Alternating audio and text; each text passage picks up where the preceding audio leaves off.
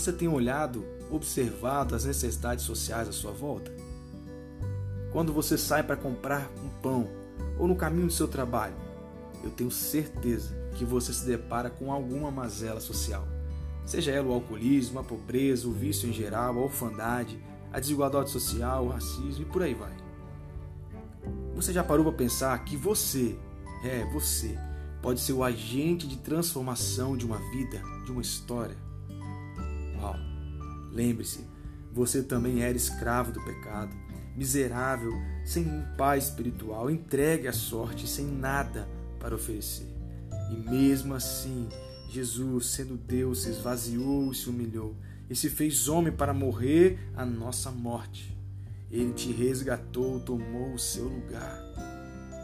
Eu tenho certeza que você queria, iria querer agradecer e honrar alguém que pagasse a sua dívida enorme. Deixa eu te dizer uma coisa.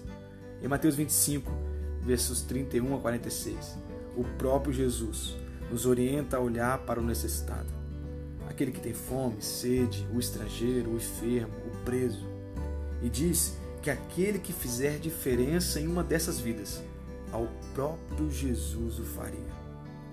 Bom, o desafio aqui é você reproduzir o que Jesus fez por nós, que mesmo sem merecermos, ele mudou a nossa vida, a nossa história.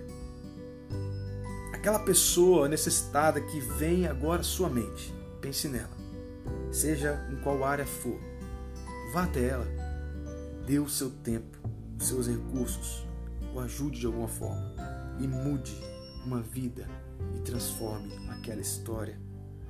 E Jesus ficará muito satisfeito e feliz. E que Deus te abençoe.